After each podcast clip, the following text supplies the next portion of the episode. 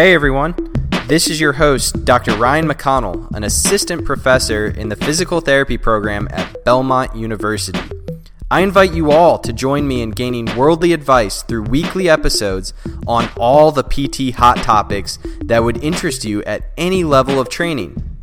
Welcome to Spilling the DPT. Hello, everybody, and welcome to Spilling the DPT. We're here today with Dr. Grace Mullihan and we're going to be talking about everything dry needling. Just a little bit about Grace. She and I met in fellowship in 2016 and we're part of the same cohort. And since that time, she's been an instructor and faculty with Upstream Rehabilitation Institute since 2015. She's also been adjunct faculty with Emory, teaching dry needling to entry level students since 2016. Currently, she's seated as the Ortho Residency Director for Upstream Rehabilitation Institute, and she's been so kind to share some of her expertise and knowledge on dry needling. And today we are going to talk a little bit more about a couple things that may be misconceived or might be surprising about dry needling. So, one of my first questions is how do we use dry needling? And how could we use dry needling in the future? Yeah, I think there is still a very heavy emphasis with dry needling for myofascial pain, which is a lot of what we treat in outpatient orthopedics, at least. And I can speak to that because that's where I treat the the you know venue I treat in and have for the last ten years. Um, but there are other things that we treat other than muscles, other than trigger points. And I think that's gotten to be a little bit of a pet peeve to me that people only talk about dry needling in terms of trigger points. And to be honest, that's the way I learned dry needling. I, you know, back in 2012, 2013, when I went through my training, that was all we really talked about needling back then. Um, I talk about back then like it was 100 years ago. It was really only seven, eight years ago. But I feel like we've learned so much more, or I've learned so much more just in experimenting with needling. And there's a little bit of evidence emerging for other things that we can use it for. But I don't really see the bulk of our profession moving in that direction too. I see a lot of people that just get really stuck in trigger point needling. Um, so I guess it's a, it can be a little bit of a frustration point when trying to educate new grads and you know entry level students about dry needling and they have no idea they've never seen anything other than oh go after that trigger point and you know piston piston piston and make our patients really sore kind of things. Yeah that and that begs the question of what is a trigger point so, how do you explain that to new graduates, or how have you seen other therapists around you explain the trigger point or where modern theory is currently? Yeah, I still think we're using a very blended model when we're explaining what a trigger point is. So, somewhere between a neurochemical and vascular dysfunction down to the cellular level when we get into you know the sarcomeres and are they staying in a contracted state? Um, and why is that? Is it because there was an electrical impulse that was maybe mediated by chemicals like acetylcholine at the motor end plate that caused a sustained contraction in that area? Is it because of a lack of blood flow? So we need blood flow to get to the area, to get oxygen, to bind to the ATP so we can have muscle relaxation. Um, and believe me, I am no like whiz at physiology. Um, I hope I just made my physiology professor proud that I remembered that much. But, you know, I, I don't really know. I think it's all still very theoretical um, when it comes to what a trigger point actually is um, and that tender knot, so to speak, within a muscle. Yeah, and I think patients come and talk about this a ton. Um, I, I, think that's even you know bled into uh, patients and the community at large. Just the word trigger point. I've probably heard it called several other things, or just you know, from massage therapy and different things like that. But how do you go about educating the patient um, about, you know, knowing how much you know just with advanced uh, dry needling knowledge?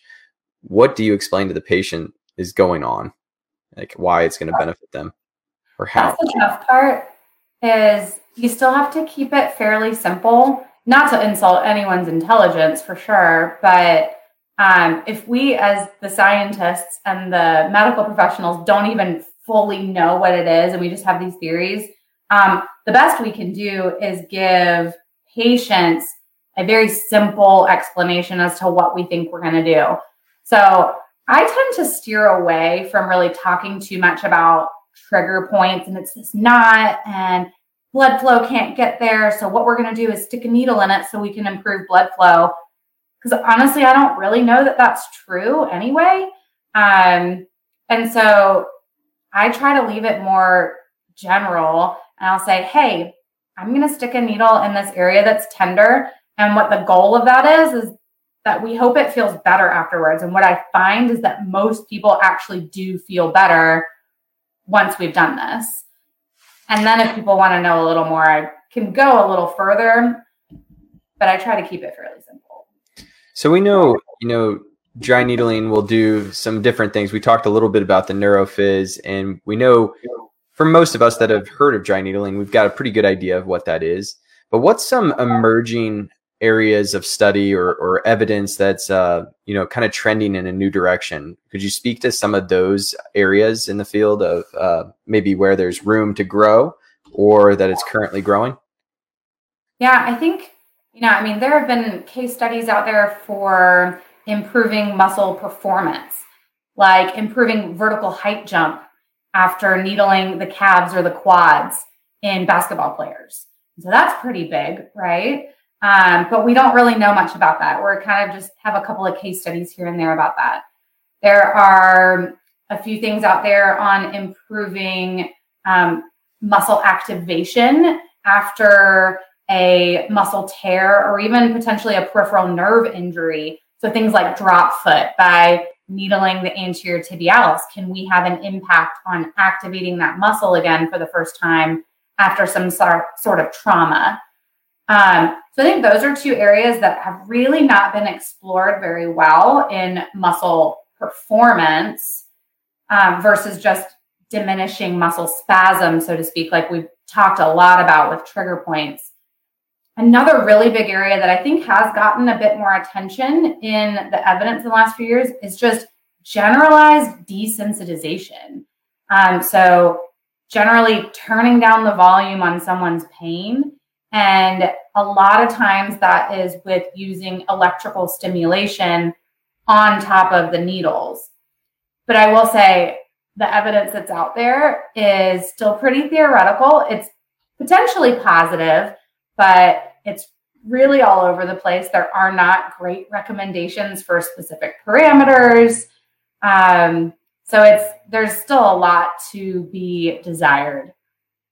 Yeah, and I would agree. I know we're going to be working on a project uh, together, actually, with some of the um, transcutaneous electrical stim or electric therapeutic needling, whatever we want to call it, whatever MeSH terms we're looking at, to try and answer, you know, that question. And before that, we were just talking about methodology. It was kind of poor as far as explaining what technique was being used. And you had these different tribes out there all trying uh, to blend science and art and figure out, you know, what the secret sauce was. And from uh, that vantage point or perspective, what do you hear currently, you know, going on in dry needling, uh, continuing education programs? Like, what are the the cool things that are happening? What are people frustrated about? What do they want more of? Uh, if you could speak to a little bit of those. Um, you know, I think some of the cool things that are going on is a lot of the dry needling coursework is sort of blending more back towards being all encompassing and comprehensive. Even some of the the tribes, so to speak, that were very heavily trigger point based back when I did my training, I think have started to evolve a bit as well and are starting to instruct a bit more in use of electrical stimulation and that type of thing. I think some of the frustrations are sort of based on the evidence that we as a professor of dry needling at Emory and someone who teaches dry needling courses, sometimes I feel a little stuck. I know what I do in the clinic and what I feel like works, and I know what my colleagues like to do. But to have like hard and fast rules on, hey, this, you know, number of hertz of e-stim is good for this type of diagnosis or to treat pain versus muscle activation it's hard to know what to tell people, to be honest. And I think that can be a frustrating point for both people that teach it and people that are learning it. They're like, okay, I don't really know what to do with this now. Yeah, it goes back to PT school. It the it depends or it's gray, and we got to be okay with that. Um, and that, you know, one of the things that I've found is pretty interesting as I get deeper into understanding research and methodology and bias and all of that stuff um, is recruitment in general is hard and it would be even more difficult with a long-term guaranteed getting needled sort of study. Like eh, you know i feel better please don't needle me anymore uh, with dropout. And so i think where i used to be a little bit more critical of where the state of dry needling evidence was i'm more accepting of where it's at and better understanding. But it's definitely like you've mentioned kind of scant um, or sparse as far as some of these things go but also super exciting um, question for you. So I gave a teaser for the show just about ultrasound guided dry needling. There is some literature suggesting maybe some muscles were a little bit more accurate with. Maybe we can see some things differently. Where do you think that is? And I know there's also, you know, some training out there right now. Where do you think that goes from here? I'll be honest, and I hate to be a Debbie Downer necessarily. I don't see the point. Um, you know, I can understand it from a research perspective on seeing like, are we as accurate as we think we are? But for the vast majority of things, uh, vast majority of muscles, tendons, that type of thing that we treat, there's such little risk of hitting anything significant with training. Like if we're needling the quad, does it matter if we're in the rec fem or the intermedius? If we get the result that we were looking for functionally. And to be honest, the cost of a real time ultrasound machine to have in clinic would just be exorbitant to for me to have any benefit to that. Um, I don't know. You you were the one playing with it in your teaser, so you tell me. You're, I haven't ever done it. I haven't ever honestly seen it in person. So you tell me what your thoughts are on that. I think there's still a bunch of gaps that I have personally and haven't looked at the research enough. But you know, the one thing I see is some angle play and some some things that uh, you know, not necessarily worrying about safety, but is you know tenderness, needling more accurate, uh, hitting rotator cuff uh, interval or the footprint there or common extensor. Is that made easier or is it more effective actually doing some of the um, pistoning or pecking at that um, interface. I don't know, you know, and I don't think that there are papers out there to suggest, yeah, we should be doing this. I could see from a consumer standpoint, like somebody who's nervous or wants to see something on television, maybe that.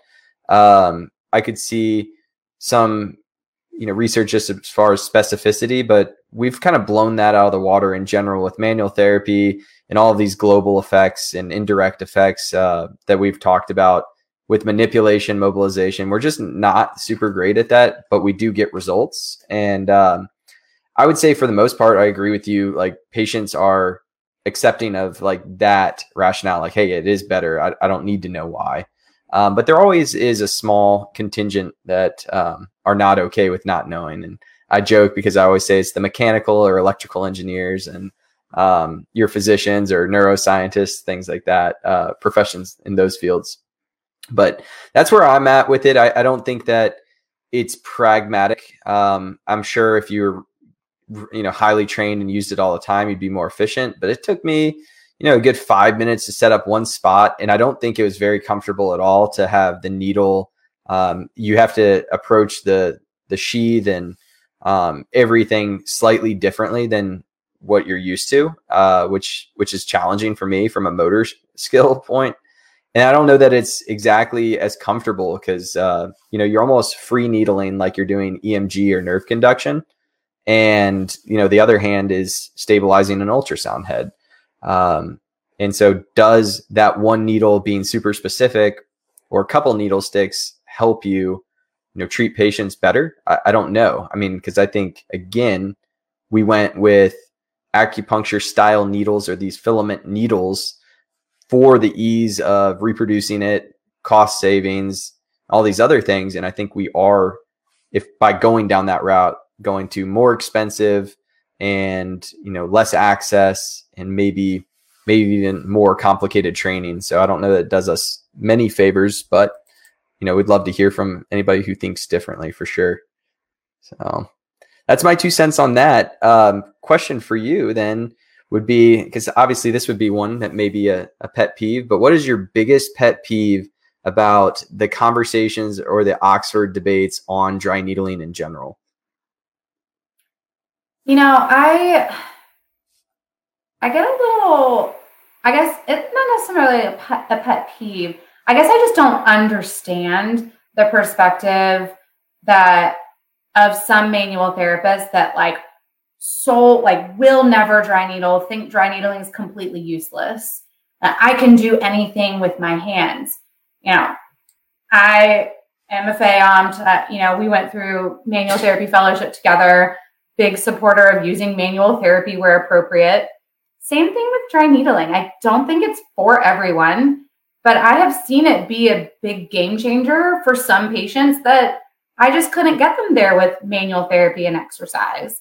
And that that was the thing that made a difference, particularly for things like patients with chronic headaches or some forms of persistent pain. I do think there's a neurochemical effect that we just can't impart with other forms of manual therapy. Um, and you know, we know the effects are relatively transient, but there are a few studies that show some fairly long-term effects from one instance of dry needling. Um, one diagnosis I think of is patient a patient with chronic TMD. There are some studies that show up to six months of improved function after one needle stick.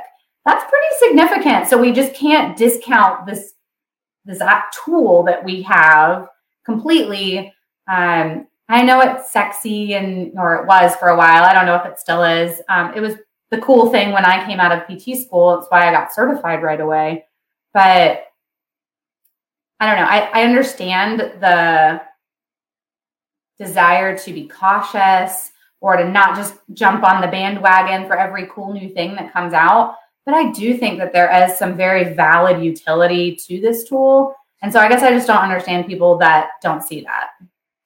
Yeah, I would agree with you. And you brought up a nice point. Um, you know, you question yourself as far as okay, it was uh, this hot topic. The the waters were boiling. I would say really over the last five years, it's been really, really warm.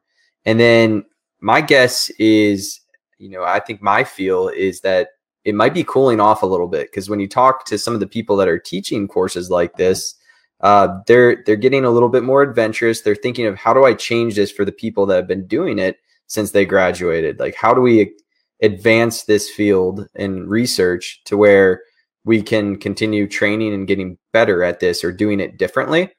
And so I have heard some some uh, whisperings out there of that. Uh, is that different on your end? I mean, as far as the area you're at, do you feel like it's cooled down? Is it still raging?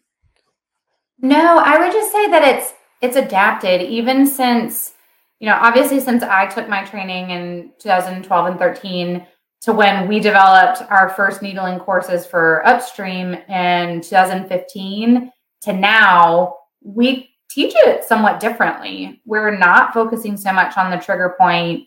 Um, we're focusing a lot more on the various goals of dry needling, whether it's to decrease pain or improve muscle activation or inhibit some form of muscle activation, like a trigger point or a muscle spasm kind of thing. Um, and then there are other things like scar tissue and tendinopathies. Um, if we're treating a tendon insertion, those types of things.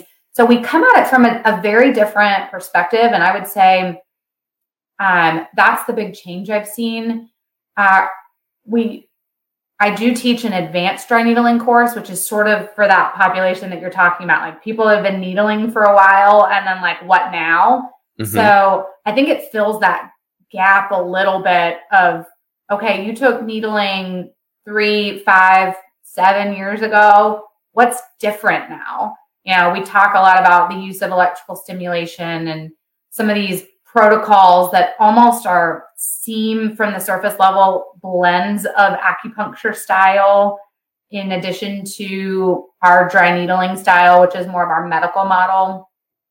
Um, so it's it's interesting though because uh, particularly when i teach the advanced level courses i get all kinds of levels and people with different backgrounds that have taken different courses prior to taking advanced um, but most of the time, I will say that the two things that people are pretty familiar with, at least, is trigger point dry needling and dry needling with electrical stimulation, even if they don't really know what they're doing it for.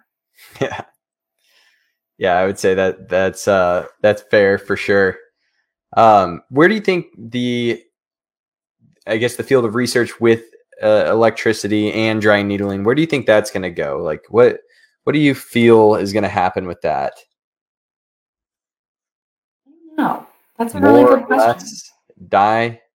No, I don't think it's going to die. I think we're just going to get better at classifying patients, kind of how we've done with other you know areas of manual therapy when we've become uh, more used to these treatment based classifications um, I think eventually we may see that for dry needling too. That, okay, this type of patient may benefit from e-stim. This type of patient may benefit from manipulation of the needle and more of a trigger point style needling. Um, this type of person may benefit from this type of electrical stimulation. Um, you know, coming up with more specific parameters on how long and how intense and what's the goal of the e-stim are we trying to wake a muscle up or are we trying to turn a muscle down kind of thing um, uh, when i teach it i give people my best advice i guess at this point based on the very few articles we have out there that cite their parameters but yeah. that's really the best we've got so i i really hope that it evolves into becoming more specific i guess at some point yeah, I think that that's going to be interesting because we have a couple fields that are kind of converging on some breakthroughs. We've looked at, I know, um, again, it was, I think, Dr. Uh, Roy Coronado, they're looking at just mechanistic uh, base classifications for pain. So, pain conditioning response or, um, you know, temporal summation, those sort of studies like do people like that respond differently? Those that are conditioned for pain responses and some of these sub classifications will be interesting. But I do, uh, you know, you and I mentioned in our um, meeting before the meeting the the research on improving power and performance and just some of the stuff coming out there because I'd say that that's a fan favorite when we get into Q and A as far as dry needling goes. Uh, where do you see that? In again, where is it going? And if you want to share anything specifically you find interesting, uh, give it a shot. Yeah, I think a lot of therapists have already started using it this way, even though we have next to no evidence to support it. But just based on what we see with our patients, and patients are really starting to demand it. And that's where we're seeing a lot of cash based service patients who are marathon runners that they know, okay, I have a long run on Sunday. I got to go run 20 miles. So I'm going to go in for needling that day or the next day, and it's going to help my muscle recovery so I can run more next week. Um, things like that are very common around the area where I treat. I see that a lot. I even see some elite athletes, and I hear, you know, just I have colleagues that I um, I have conversations with that work with more elite athletes, like in the NFL or NBA, and they are demanding it. They have PTs on staff that needle and that to help with muscle recovery and muscle performance, that type of thing. Um, and I think when we start seeing things, it may be somewhat of a trickle down effect. When we start seeing the elite athletes demand something, then we inevitably see more research done about it to support it. And then you see the lay people start to, oh, well, you know, LeBron had needling after his, you know, quad strain. So now I want it. Um, I think we're going to start to see more awareness about it the more we have some celebrity influence. Kind of like everyone wanted to talk about cupping after Michael Phelps in the Olympics several years ago. That became really hot for a while. Yeah. I know needling's gotten some bad press at times for sure with uh, the elite athletes, just as far as some of the safety concerns. But uh, where do you think the biggest, uh, I, I, guess, field that we could go into? I know we mentioned uh, earlier performance, uh, spasticity or tone sort of things, uh, neurological conditions, or pain in general. Where do you see the biggest opportunity in the next five years as far as filling some gaps of knowledge? I think the most needed right now is knowledge when it comes to electrical stimulation and what we should be doing for various things because I think that's the most widely used adaptation on dry needling with very little knowledge about it. Um, but if you're just talking about like other areas to apply it, I mm-hmm. think the neurological population is a huge one. I've had several neurospecialist therapists take my dry needling courses, and I have friends and colleagues that are neurotherapists that needle their patients. You know, here in Atlanta at the Shepherd Center, which is a very well known hospital for patients with spinal cord and traumatic brain, uh, brain injuries. And they use it a lot for pain associated with those conditions, but also for spasticity. That's another area we have very little research to hmm. support, but they see benefit from it day in and day out. So um, I think that's a huge population. I think, like we were talking about just a minute ago, muscle performance and that sport population. Uh, again, I think the more we have evidence there, the better. I just don't know. Like you said, it seems that to some extent, dry needling's become old news. Um, it's just kind of everyone does it now. And so is it just a thing we do? Are people going to maintain enough interest to keep pushing that research forward? Or are we just going to be happy with status quo and it doesn't matter? We sort of get patients feeling better with it and they like it. So they keep coming back and it's a way for us to gain compliance with our patients. And are we just going to keep using it like that? Yeah, I think that that's super interesting because you look at some of the other fields, like we'll we'll just throw out some things that came and went pretty quickly, and then they've circled back years later. But uh, diathermy, pulsed electromagnetic fields, like magnets in general. Um, you know, I, I, would say to some extent, even some of the things we're seeing with like primal reflex type things uh, have been around for a little bit and come back. But uh, I, am curious to see what dry needling does. I mean, I, I don't know where it, it seems like it's right on the edge of some sort of other breakthrough that just really expands how we use it. Um, or people are going to lose interest for some other reason. And you know, a lot of that is dictated by who's paying for it and how it's getting paid for. So I think that that will have some implications. Um, but one that I think is going to, two things actually, I think would be fun to talk about. I don't know where you are on this and if Atlanta area uh, does caliente contouring, hot needling. Do they do that? No, but that sounds ridiculous. I have no idea what that is. So, and this is something I've heard around the country. So it's basically, and I haven't actually seen it for myself, but people are heating up needles and then dropping it relatively superficially, and you, you know, basically suggesting inches off your waist and shrinking of fat cells, and basically, um, you know, weight loss essentially.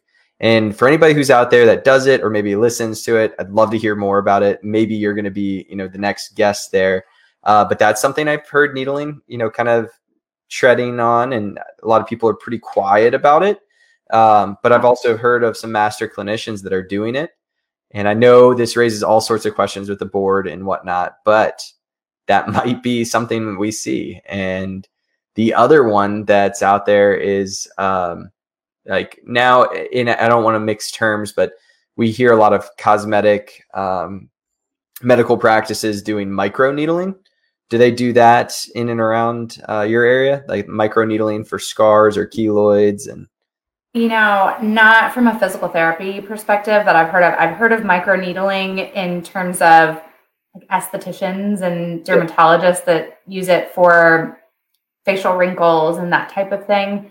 I haven't heard it used. I've never used that type of needling in my practice for any reason. Yeah, and it, it would be interesting to see if I mean, because there's obviously a ton of people that come in with keloids, but working specifically on cosmesis seems outside of the way that physical therapists define the profession. Um, however, there is that blend of science and art, and maybe that is an art uh, component of that for the movement system. Um, anything I else? will say, yeah. Well, I will say when it comes to scar needling, so I wouldn't necessarily say I've ever needled a scar for a cosmetic purpose. Typically, I'm if I'm needling a scar, I'm trying to improve mobility of that scar to either decrease pain or improve that person's movement in that region. Uh, very commonly, lumbar surgery scars or old total knee scars, shoulder scope scars, that type of thing. I will say I did have um, a patient, and I say she was a patient because she was someone who worked in my office who had a really big old scar from like a, a humerus lengthening procedure she had done when she was a kid. And it just looked like a sunken cup over her bicep. And she was really contracted in her bicep still. And some of that was part of her condition. But she did always have pain around that scar. So, again, what happens when a patient can- cancels in an orthopedic office? You start needling the people that work for you and just playing around with stuff. Yeah. And so we did needle her scar and got some really good, you know, fascial pops out of the, the needles as we were manipulating them. And um, she said it felt a lot better. And that really sunken and scar did surface a bit. And this is a scar she'd had since she was an infant. And she's in her, you know, 20s at the time. So 25 or so year old scar. So did we make a cosmetic change? Sure. Wasn't really the goal. Maybe she liked that change. Um, but I see what you're saying. Like it could potentially have some place. Yeah, I think that that's the case. And switching, it, it could definitely have a place. And I, I think it depends on what, you know, landmark papers kind of hit in these major journals and kind of where uh, consumers drive it as well. So I think those are big things. Um, but switching gears a little bit, talking about you know a little bit more on the medical model. Um, and, and, for some of the naysayers out there that say, I mean, there's plenty of people on forums and probably listening or will listen to this that say dry needling is crap. It doesn't do anything. It's lucky to just be placebo and it's silly to be even considering. What would you, if you had the platform and as you do, the mic um, to talk about that, you know, obviously peacefully as we are. Uh, what would you say to those people? You know, I I don't see what people's issue is with a quote unquote placebo. I feel like placebo has gotten a bad rap. And to be honest, I don't think we really fully understand what a placebo effect is. If someone has a change in their pain pattern because of something we did, we didn't create magic. We didn't wave a magic wand over them or do some Jedi mind trick. We changed something. And so if that change helps someone, why does it matter? Mm-hmm. What we did, whether it was an exercise or a manual therapy technique or dry needling, who cares? What did it? If it works, then we should use it. I agree with you on that. And I'm sure you've had a ton of conversations with physicians as well. I had uh, a I guess a platform uh, discussion with or at a joint symposium at one point in time, and obviously a bunch of people doing total joints, and just ask generally show of hands like how many of y'all think it is largely you know the majority of the treatment is placebo, and there's a good amount of physicians that think you know if we were going to do a pie chart, eighty percent of it's placebo. There are some out there that. Uh, you know, kind of want to troll on it a little bit and say it, it, it is nothing. It's just not good. And then there's also some that really uh, believe in it and have some strong, um, you know, support from probably anecdotal stuff from their patients, um, also, you know, from family, friends, and that sort of thing. But what's uh, if if you've are talking to a physician and they've never really heard of dry needling or don't really know much about it, what would be your pitch to them? I'm so bad at sales. That's like never been my thing, Ryan. Um, you know, I just try to be really honest with whatever information I have. I don't try to pitch anything to anyone. I hate being sold things myself. Um, so generally, what I will tell physicians if they ask about it, um, which honestly in Atlanta, I feel like most people know what it is anymore, so they've made my job easier. Yep. But I guess I would say, you know, it's a technique, it's a tool we use. It's not. I'm not a dry needler now. I'm not going to bring patients in and light candles and start playing, you know, jazz music and leave them in a room for 30 minutes. The whole goal of me using needles in any capacity is to help someone ultimately function better. So it's yeah, we we use needles, we we penetrate the skin. We use them for various reasons. Generally, it's to decrease pain um, or to occasionally get a muscle fired up a little bit better so that that person can use it. And then we move on. that's kind of where I leave it, unless they have more questions. Yeah, I, I usually tell in the needling courses a little bit of my story. The this I guess the scariest thing I've ever done, aside from the joint symposium, because I, I, felt like I was not uh, completely amongst believers and friends of dry needling. Um, although I, I, know that they have a healthy respect for science and evidence and literature. Um, the scariest and most Im- intimidating sale, I would say, is I had a active neurosurgeon come in with one of his uh, nurse practitioners and sit and watch and ask the specific neurophysiology and theories wanted to know loved the results that were happening was actually legitimately curious about how could something so benign almost uh, do the things that he's heard and see and what's it look like from a safety perspective and all of that uh, but i got some challenging questions there and i think that's probably the most elevated I've ever had to feel that I had to um, deliver my education. But for for the most part, I think you're spot on on how we can talk about this with other professionals, and we're all trying to do the same thing. You know, get get the patient better as quickly and as inexpensively as possible. Um, but yeah, I would say that that's you know a great way to explain things. Um, looking at the time here just a little bit, I wanted to give you an opportunity to talk or set out your soapbox and uh, discuss anything that you feel is worth noting on this while people are listening and uh, kind of give you a second to just rain knowledge on the people. I don't think I have any more knowledge to rain on anybody. Um, but I would just say my with if, if anyone gets anything out of me blathering on for the last 30 or so minutes, I hope it's that you understand that dry needling has a lot of potential and it's not just about the trigger points. Although trigger points can be really great and really fun to treat um, for the therapist, uh, it there are so many other ways that we can potentially be using it. And I hope that people out there listening are curious about that and maybe want to drive some of this research because you know it's it's tough, like you said, to to conduct research to get it approved by IRBs. I understand why there's not a ton out there. It's tough to get participants to want to be stuck with needles in the name of research. um, but I hope there's some curiosity out there, and I hope there continues to be that. I think it is still a bit of an untapped resource that we have this really cool skill, but we don't really know all that it can do yet. Yeah, I think that there's a, a ton of potential there. And then for uh, the listener that's going or considering a dry needling course, how would you advise them to maybe pick or what sort of mindset to to get in before a dry needling course? How would you encourage them moving forward?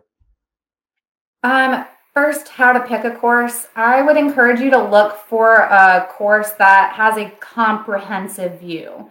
So if you are looking at dry needling courses and they only do one thing, they only do trigger point needling, or they only teach needling with e-stim, I would be cautious of that. We, I mean, just in anything we do in physical therapy, there are very few black and white, you know, lines in the road, right? We, I encourage you to have uh, some comprehensive education potentially Um, but there are lots of options out there that do that. So um, not that there are a lot of bad ones um, to pick from.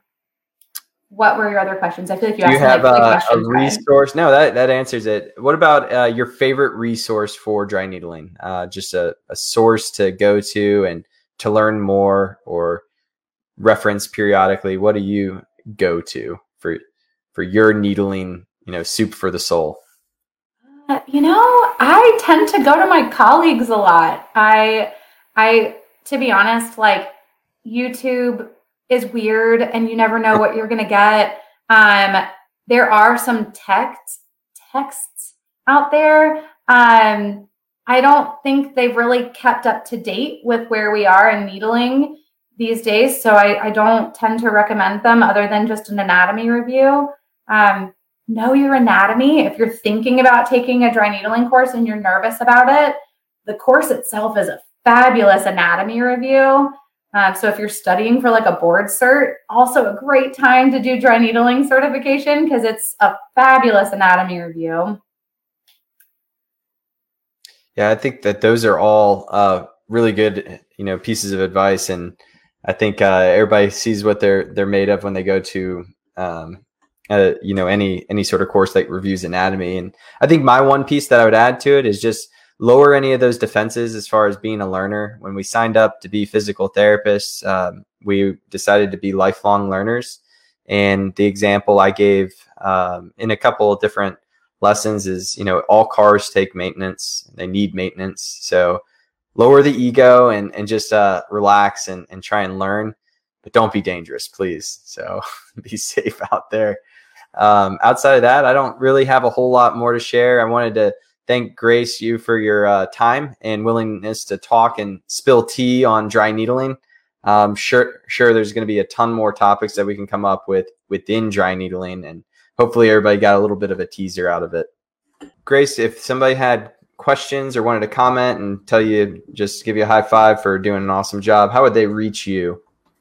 You can find me at my email um, at vmollahan at urpt.com or on Instagram at Virginia Grace 17. Yeah, and that'll be a topic for the future is uh, dry needling on Instagram. So uh, stay tuned and thanks so much for your time. Thank you, Ryan. And that's all for this episode of Spilling the DPT. If you like this episode, please feel free to drop us a review and subscribe for Endless Tea and follow me on Instagram at Spilling the DPT. We are found where all great podcasts live Apple, Spotify, Stitcher, Deezer, Pandora, TuneIn, Amazon, iHeartRadio, and Google Podcasts. We look forward to spilling with you all next time.